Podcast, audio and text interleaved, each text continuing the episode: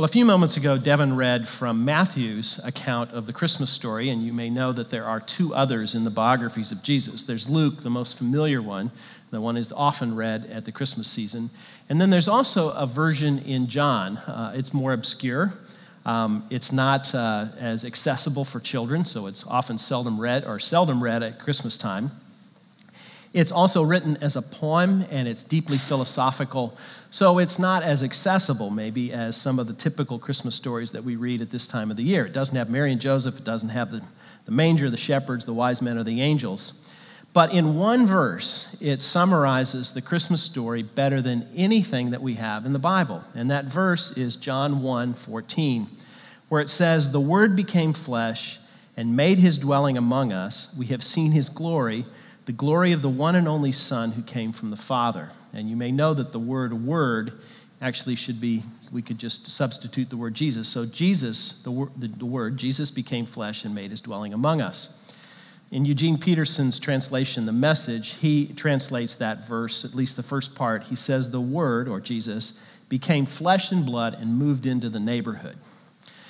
So, what you understand is that um, what John is telling us about the Christmas story, about this event that took place that Christmas so many years ago, is that Jesus, once with God, part of the Trinity, the Holy Trinity, was once up there and has now come down here. The very Son of God became one of us. Now, Christmas is the moment in history when Jesus humbled himself, became one of us, giving up the privileges of heaven traveling all the way to Bethlehem, a journey that even in the song we just sang um, is leads straight to the cross. Now, why is all of this significant? Well, it's first of all significant because what we have in Jesus is a God who can relate to us. The God of Christmas is not detached, he's not aloof. He has entered our world, identifies with our experiences, accepted our limitations, made himself vulnerable, exposed himself to our temptations, and experienced the bitterness of our sorrows. It means that Jesus sympathizes with us as we suffer. And so the Christmas story contains great hope.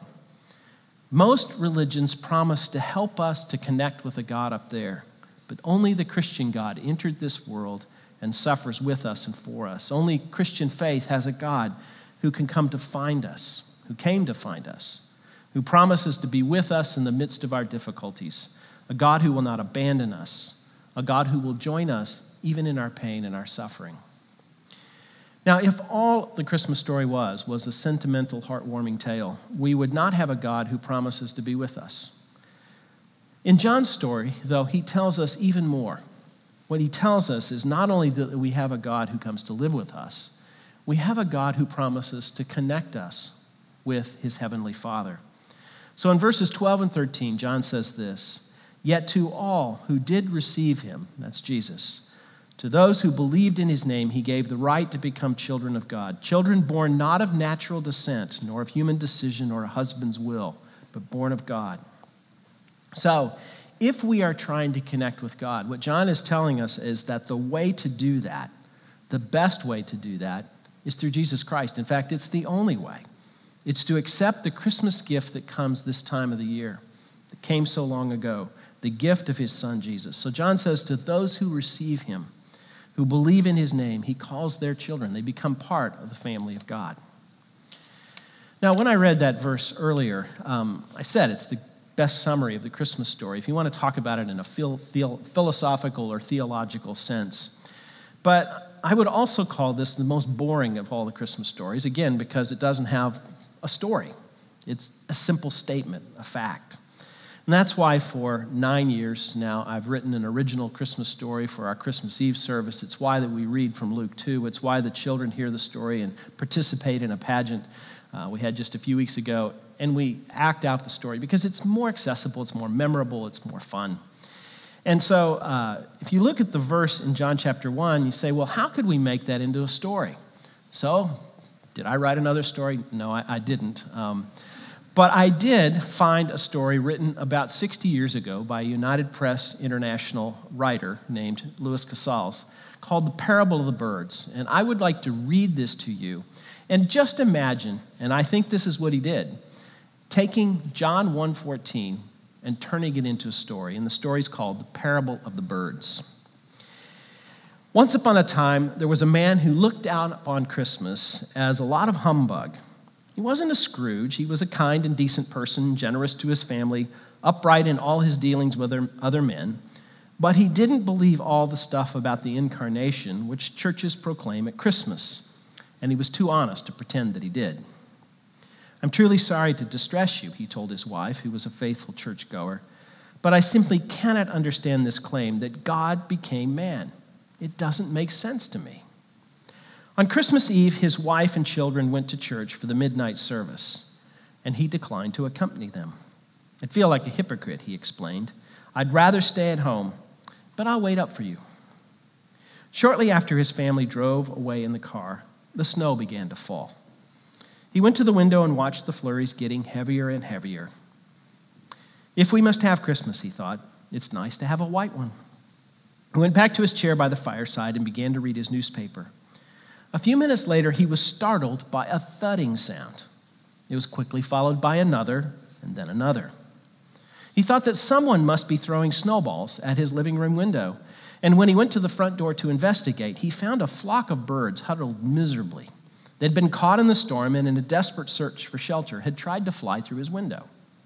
I can't let these poor creatures lie there and freeze, he thought. How can I help them? And then he remembered the barn where the children's pony was stabled. It would provide a warm shelter. So he put on his coat and boots and tramped through the deepening snow to the barn. He opened the door wide and turned on a light, but the birds didn't come in. Food will lure them, he thought. So he hurried back to the house for breadcrumbs, which he sprinkled on the snow to make a trail into the barn. And to his dismay, the birds ignored the breadcrumbs and continued to flop about helplessly in the snow. He tried shooing them into the barn by walking around and waving his arms. Then they just scattered in every direction, except into the warm, lighted barn. They find me a strange and terrifying creature, he told himself, and I can't seem to think of any way to let them know that they can trust me. If only I could become a bird myself for just a few minutes, perhaps I could lead them to safety. Just at that moment, the church bells began to ring. He stood silent for a while, listening to the bells pealing the glad tidings of Christmas. Then he sank to his knees in the snow. Now I understand, he whispered. Now I see why you had to do what you did. Let's pray. Father, we thank you for the incarnation, not just because it's a beautiful story, but also because it's true. Because on that Christmas day, the Word became flesh and made his dwelling among us, and we have seen him. Father, I pray that um, this Christmas day, that we would again be reminded of the beauty um, and also the mystery as well as the truth of the incarnation. That you, your Son, Jesus, was willing to become one of us, to live among us, and to show us what you are like. Father, I pray that we would connect with this story and that we would also, through your Son Jesus, connect with you. We pray this in Jesus' name.